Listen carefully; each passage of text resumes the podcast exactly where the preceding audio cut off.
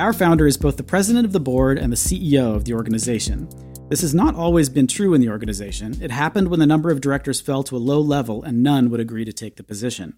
As chair of the governance committee, I have privately advised him that this is not considered an appropriate method for governance. Yesterday, I heard from someone else in the sector that this president slash CEO situation could cause us to lose our 501c3 status. Is this accurate? Are there any materials you know of that address this issue? So I'm going to speak at least for from the sake of Nevada. I don't I don't know if this is different in other states, but I know in Nevada there there is nothing in in law that would lose you to um, cause you to lose your 501c3 status. IRS has a document we'll link to that talks about ways you can lose it.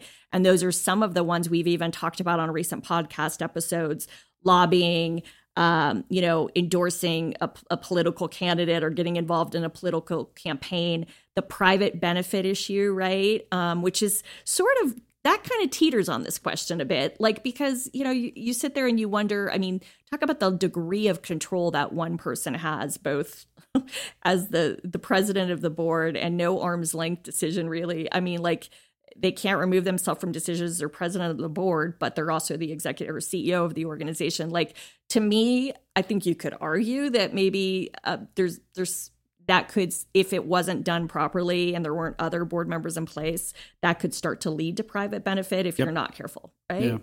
uh, but those are a few of the things and there's more but but yeah like i I don't know, Andy. Like, I don't know if this is different in different states. Do you? Yeah. So some state laws have. So in Nevada, it says you need to have a board member, right? Right. Um, right. And that board or that board member then basically inherits all the titles, right? Because you need to be a corporation, you need three titles. Um, in different states, there are different rules about the number of board members that you're required to have for to be incorporated in that state as a nonprofit. The IRS doesn't care. The IRS says like we recommend like best practice is more than one and probably 3 mm-hmm. but they don't they won't revoke your 501c3 because you only have one board member. They might like if you're filing a 1023 and you only have one board member, they might decide not to to give you tax exempt status to begin with, but it's not a reason for revocation. I did want to clarify one thing that you said about one of the reasons that you can get your 501c3 revoked um, excess lobbying. Oh, yes. Right? So, yes, good point. Yes. Like a oh. couple of weeks ago, poor Oops. April Mastroluca ripped me in half because I got a whole bunch wrong when Oops. we talked about lobbying. And I just got before. it wrong again. Right. So yes, excess lobbying. Yes, lobbying yes, is totally cool. Yes, excess lobbying Oops. is not cool. Yes, it is a you. very complicated line. We listen learned from to, you. We learned from you, April. Sorry. listen to the episode, yes, like two or three episodes back to get all of the details on yes. it. Um, so yeah, so um, I I wouldn't be I wouldn't be concerned about the 501c3. I would be concerned about just overall governance because you're right. As as part of the governance committee, like your job is to advise as the board member the rest of the board this is not cool. Like we need to get our act together and we can't just have one person do all these roles. So either somebody else needs to step up and do these roles too, or we need to get some more board members that are willing to step up and do these roles. So that's that's the the hard conversation you need to have with the rest of the board, and not the poor person that's like said, "Fine, I'll do it." Right? Yeah. That's not you know they're they're just trying to make the thing continue to exist. Well, and obviously they've got their own interest, right? They're the founder of the organization, and right. how many times do you see founders they step right into this position, right? You and I could count like how many people we know that that's how they started, right? Yeah. Oh, I have, I am the president of the board and the executive director or whatever their title that's right. is. Yeah. That's right. Yeah. Don't do it. We've talked. We've talked about this issue oh, before yeah. a lot. Not I feel no, like before. Not for a not while. A while no, we haven't so. had any founder questions lately. Yeah. yeah. It comes full circle. Yeah, so. it does. Nonprofit governance. Nonprofit answers. Nonprofit board. Nonprofit management. Nonprofit marketing. Nonprofit resources. The Alliance for Nevada Nonprofits presents Nonprofit Everything, the podcast about everything nonprofit, with your host Andy Shurick and Stacy Wedding.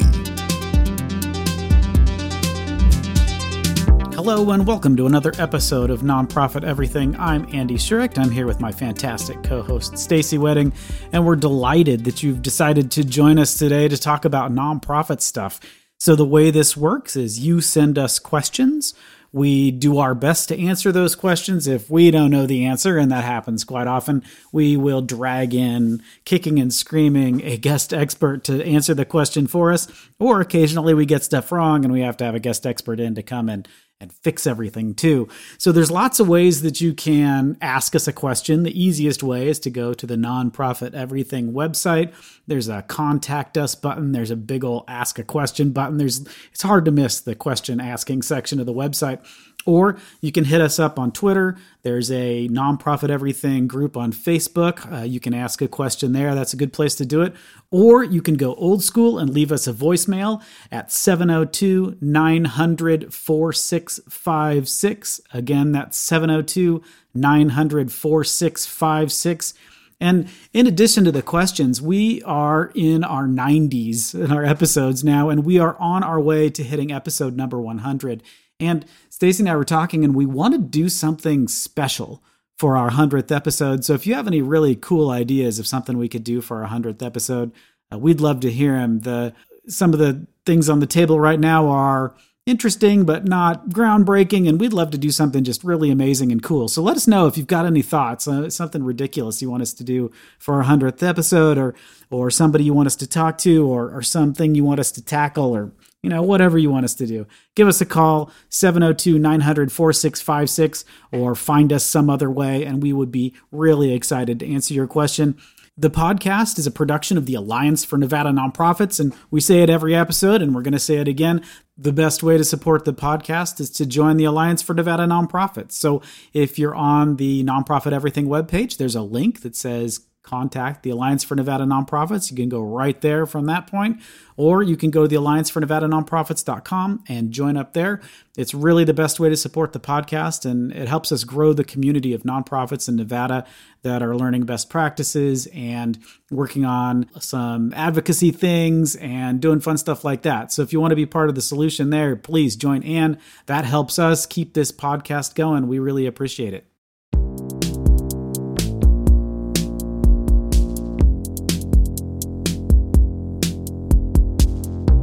Many nonprofits build unpaid work by employees into their business model and push the qualifications of exempt staff to avoid having to pay overtime or stick to eight 40 hour days. What are your best recommendations for staff management and payroll for best practice in nonprofits? Yeah, this is rough because you and and this isn't a nonprofit specific question either. This is sort of just a small business specific question, or it's or you know there there might be a different nonprofit spin, but you're going to have the same answer if it's a for profit or a nonprofit, which is when you're small and strapped for cash and uncertain about how your revenue is going to come in, you don't feel comfortable out about your cash flow, you don't feel comfortable about your liquidity. You have a tendency to do these sort of self-defeating things. Like and one of them is uh, we're going to we don't want to hire new people even though we've got enough work for for more staff members. We don't want to hire new people because then we're committed to them and we don't want to bring somebody on realize that we didn't get the revenue that we wanted, the donations aren't coming in, we didn't get whatever grants, and then we're going to have to fire those people and that's just a really expensive dumb thing to do. So instead what they do is they just overwork their current staff. So and do and do tricks, some of which are not legal, which is to pretend that someone who's supposed to be non-exempt is exempt, which means that this person should technically be um, hourly, and instead we say that they're salary, um, and and some staff, it's weird. We have conversations with staff sometimes, and they're confused. They're like, "How come I'm hourly and not salary?" Like, you want to be yeah, hourly. be hourly. you want yeah, to be like, trust us. Don't Like, every hour you work over forty, you get paid for. exactly Unlike right, yeah. exactly. Yes, don't don't be Yeah. offended that you're Yeah. not you know you're not being treated like management because because you're you you get that. So so what some people do is they'll say like all of our staff is is salary instead of hourly. And when you look at the rules, the rules say you can't do that. You're not supposed to do that unless you and, and they're very specific rules about who's supposed to be salary, who's supposed to be hourly. And we've got that um that's in a previous episode. We'll link that previous episode about how you make that determination so you can just go back and listen to that one. But this question is more like, you know, what's the best practice?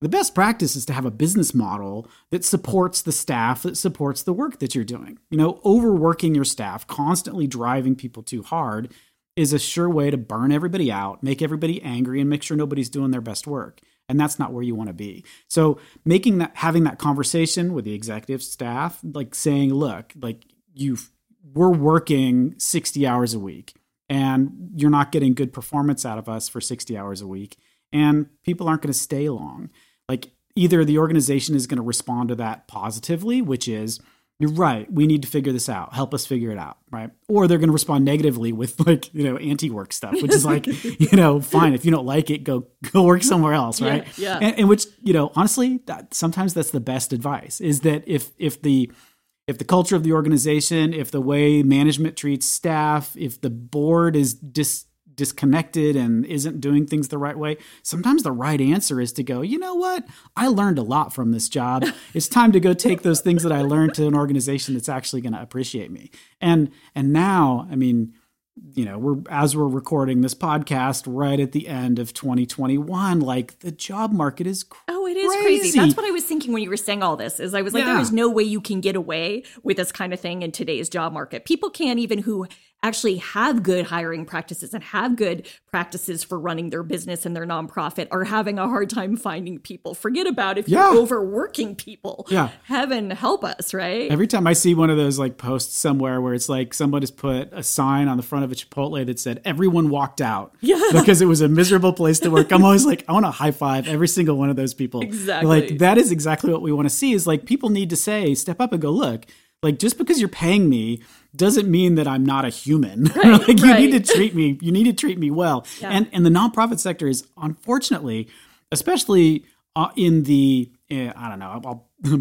probably be, feel dumb for saying it this way, but sort of in the the sexy side of the nonprofit, like arts organizations or or organizations that are that are working in in in cultural kinds of things that has a, a tendency to attract people who really like that work. And having having been that person, you know, I worked for theaters, I worked for museums for a long time, and you would see very frequently people that would put up with just the worst thing because they really wanted to be close to that art. They needed that was what they wanted their job to be. They were always going to be a person that's close to this cultural thing, and so it always makes it 10 times worse. You you put up with 10 times as what's junk because because you want to stay there. Like there's so such a high bar. I had and I've told this story 50 times on this podcast about the board member who said, you know, why would we pay people more? Like it's a nonprofit. Like they're Ugh. they're supposed to be paid Yes, less even though they're doing the exact same work. That was a cultural institution. And her point was that like look, these are museum people. They're going to come in and they're going to do Yeah. museum what are they going to do? Where are they going to go? Right, Right? right. So we're going to pay them what the market rate which is, which is basically nothing. And that's I mean and and if you- they're not going to demand or expect more because they are so tied to the mission and the work right? That Yeah. like there's that i think there's a tendency to take advantage of that mentality and that sort of drive and passion that attracts people to the nonprofit sector. And it's easy to fall into that trap of oh but i'm doing this for the greater good or whatever that i'm passionate about. And it's easy to fall into that trap of okay it's it's all right because i'm doing this for the for the cause but we know that leads to burnout and a whole lot of other bad things long Yeah. term And don't be a don't be a martyr. Just Yeah. because you're working for a charity, just because you're working in the nonprofit sector, doesn't mean you're Jesus, right? You're not. You don't need to take that on. You don't need to uh, take everybody's everybody's sins in on yourself Yes. and absorb them yourself, right? That's not your job, right? And so and there's and there's all this confusion between like if you're doing and we see this reflected in in the way people talk about giving to nonprofits as well right? They expect nobody at nonprofits like externally expect nobody at nonprofits to be making a lot of money because you should really be doing it out of the goodness of your heart right Yes. but those of us in the sector are like nah it's kind of also a job Yeah. like and I, I don't know how to explain it to you in a way that makes you understand it well but like you need somebody to do this and i happen to be really really good at it and you're lucky i'm staying here in this sector because I could go elsewhere and probably, you know, and I could even maybe make more elsewhere because of the dynamics you're talking about. Yep. Yep.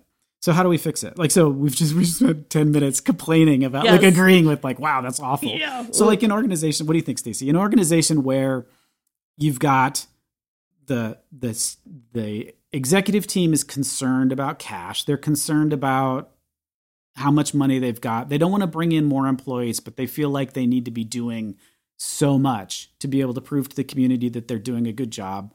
What do you I what do you tell the board? What do you tell the executive director? I mean, I you know, and and people get tired of me saying strategic direction and kind of prioritizing. I honestly think you have to look at what you're doing. If you cannot figure out a business model that works to bring in the help and support you need, right? You've got a couple other options. You either do some strategic volunteer recruitment. We know there's pros and cons to that that come with that, right? Some volunteers can be super reliable, some might have the expertise and skills to augment some of what you're looking for, and some sometimes that doesn't work and it can completely flake out and it's unpredictable and it's really hard to run an organization based on that unpredictability. So I think that's the first, but I I mean I go back to like streamline and figure out what you're doing best at what is providing the best return on investment for you like what what is your sweet spot with your business model? And maybe that's where you focus. I i feel like so many times in nonprofits people try to be all things to all people and it's very easy to keep adding especially when you get you know you get a board member that says oh let's add this program or this organization's doing this cool thing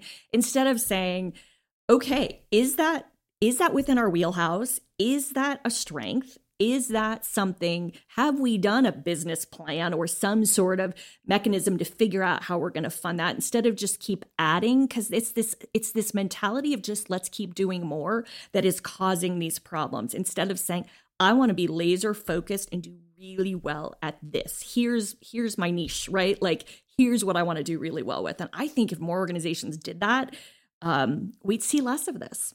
What do you think? Uh, yeah, I agree. And I also think that you should spend some time looking at job descriptions and making sure that they accurately reflect what everybody is supposed to be doing. Like if you don't have a job description, that's something you should irritate your manager about. Is yes. say like, can you can we look at my job description again because I feel like I'm doing things that are not on it or I don't, you know, I just want to make sure that it's accurate. And then you can use that as a tool to determine whether or not you should be an hourly employee or a salary employee. And then just kind of work it from the sort of legal HR angle, which is like, look, I you know, I don't I don't mean to be a pain, but I should probably be an hourly employee and that solves the you know you're working 60 hours a week but only being paid for 40 yeah. because then all of a sudden you're an hourly employee again. And board members will take this seriously too. So like your manager might not take it seriously. The executive director might not take it seriously. But if you've got a good board like the, if the board finds out that you're you know kind of not obeying labor law the way you're supposed to yikes they're not going to be super yeah. excited about that yeah so it's a that is a risky thing to do as we've mm-hmm. said before right the last thing the board wants to hear from is a staff member yeah. right yeah. but but they need to be made aware of it the hr person if you've got an hr person should be taking that seriously if you don't have a good hr person that's kind of always a red flag for an organization anyway I also think back to your job description idea. I uh, actually had a client I'm working with that recently went through um, an exercise for just this reason. They said, okay, so write down what you're doing now that's in your job description. Write down, come up with three columns. Write down what you're doing that is outside of your job description. And then, sort of a third column, write down things you are um, interested in like learning more, doing more, like something that maybe maybe there's a spot of the organization you've always wanted to kind of like explore, right? Or mm-hmm. learn more about. Maybe there's some cross training or something. Anyways, great exercise to to really just kind of map it out and look at it and go, holy cow, we have a lot of people that are doing things that are not on their job description, right? Yeah. yeah.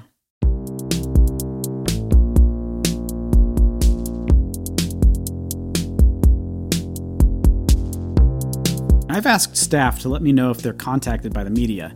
Depending on the story angle, I often bring in appropriate staff to speak with the reporters. For whatever reason, my communications coordinator doesn't involve me like I've asked. I get the sense she thinks it would be her responsibility to work directly with the media. Am I being too controlling? No.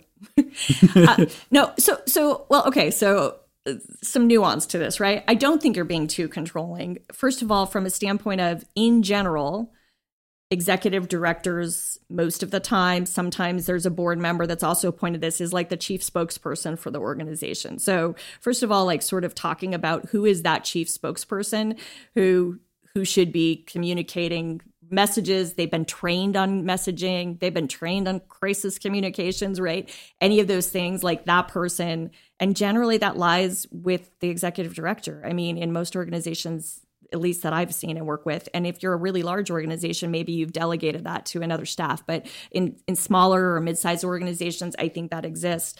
I mean, to me, this sounds like perhaps somebody that um you know maybe there's some role clarification needed maybe that i mean they play a role in perhaps getting the media um, depending on what their job description is, right? Maybe they, they play this, I mean, they play an important role in getting the media interested in your organization, but then their role stops and they hand it over to you. So it feels like maybe some like communications protocol, like just kind of talking through it, figuring out where does your role stop and start, where does mine begin. Let's like be in sync with this, because um, otherwise it could get messy. And the last thing you want is someone who isn't perhaps prepared. Um, I don't know to to to talk or maybe hasn't been given the training to communicate on behalf of your organization. Um, doing that, um, I you know I don't know, Andy. Like I was sitting there thinking about about the is it too controlling. Um, I, I guess I just think this is something you have got to preserve as an executive director. You and your board are really responsible for preserving that image and everything within the organization. So, however, you have to do that. And so, if if you can do that and you're comfortable delegating this to a communications coordinator, okay. But I honestly think when you look at donors and stakeholders and people in the community, they actually, it helps increase your credibility um, if the top dog leader, you know, is actually speaking on behalf of the organization, people want to know who's leading an organization, who's behind the organization as a leader. So from that perspective, I still would argue I do think it it in many ways has to be a senior level employee or executive director. Push back. Tell me do you see different? Yeah I, I, a little bit. I mean I, I agree. I don't i don't disagree with anything you're saying. I would uh, for this specific scenario i'd want to know what the what the job description for your communications right. coordinator is because it's it's clear that you know as you know if you if you're if you're the executive director and you're confused about what this person is doing that's kind of your problem yeah. right? Yeah. you need to either you've you've you've told them the wrong thing or they have different expectations coming in of what they're expected to do. Um and i but i think it is different for different sized organizations. For little tiny organizations like yeah usually the executive whoever is in charge is usually a person that's having conversation. And you're talking about media training. And and i you know my experience the person that's in that communications coordinator role never wants to be no. on camera. No. They they want to yeah they they'll coordinate behind right, the scenes, right? right? Yeah. So, but it kind of depends on the thing because if you've got you know if someone's if you know here at the well just use the food bank as the example because this happened all the time. Like around the holidays you just get a whole bunch of people come in to talk to you right? Every news outlet wants to know thanksgiving what are you guys doing? Right? And and there's a certain point at which like trotting the executive director out to do a three minute am radio spot that's at four o'clock in the morning is not going to be useful for anybody. So having like here's some here's a press release we've put out. Here's some talking points that we've got. Like maybe the communication coordinator can do stuff on background that sort of helps flesh out a story that doesn't involve having to have a, a person there.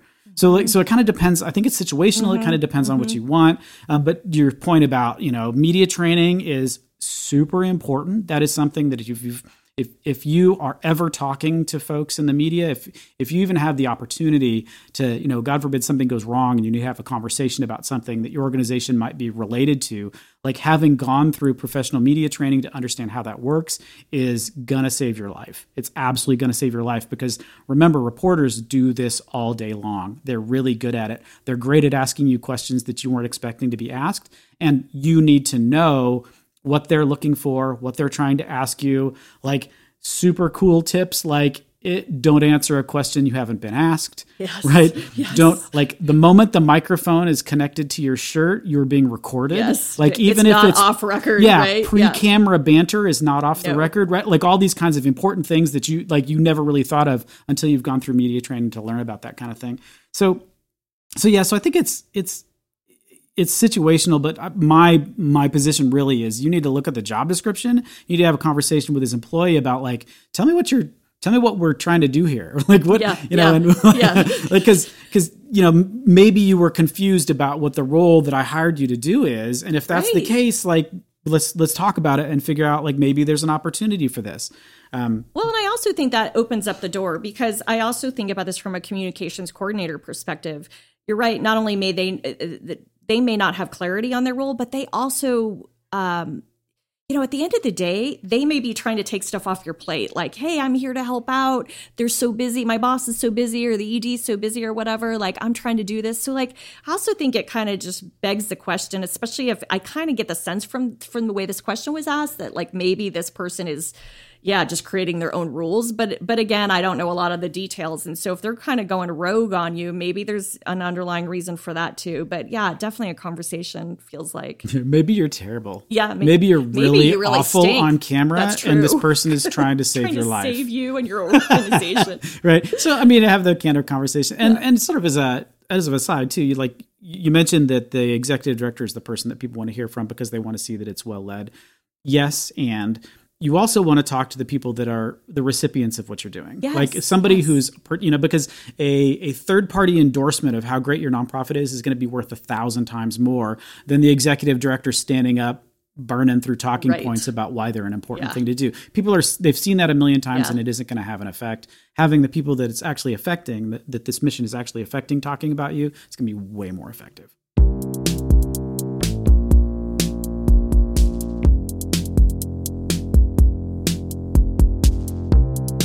Well, thanks for listening. We really appreciate that you've taken the time to join Stacy and I today to talk about nonprofit stuff. Uh, we will be back in two weeks with yet another episode of Nonprofit Everything. In the meantime, send us questions. Uh, I think I've still got some stickers left. If you want a sticker, uh, send us a question with your uh, mailing address, or or just send us your mailing address, and we'll send you a sticker. We're not we're not picky, so go ahead and do that, and you could get a Nonprofit Everything sticker. And with that, we will see you in a couple of weeks.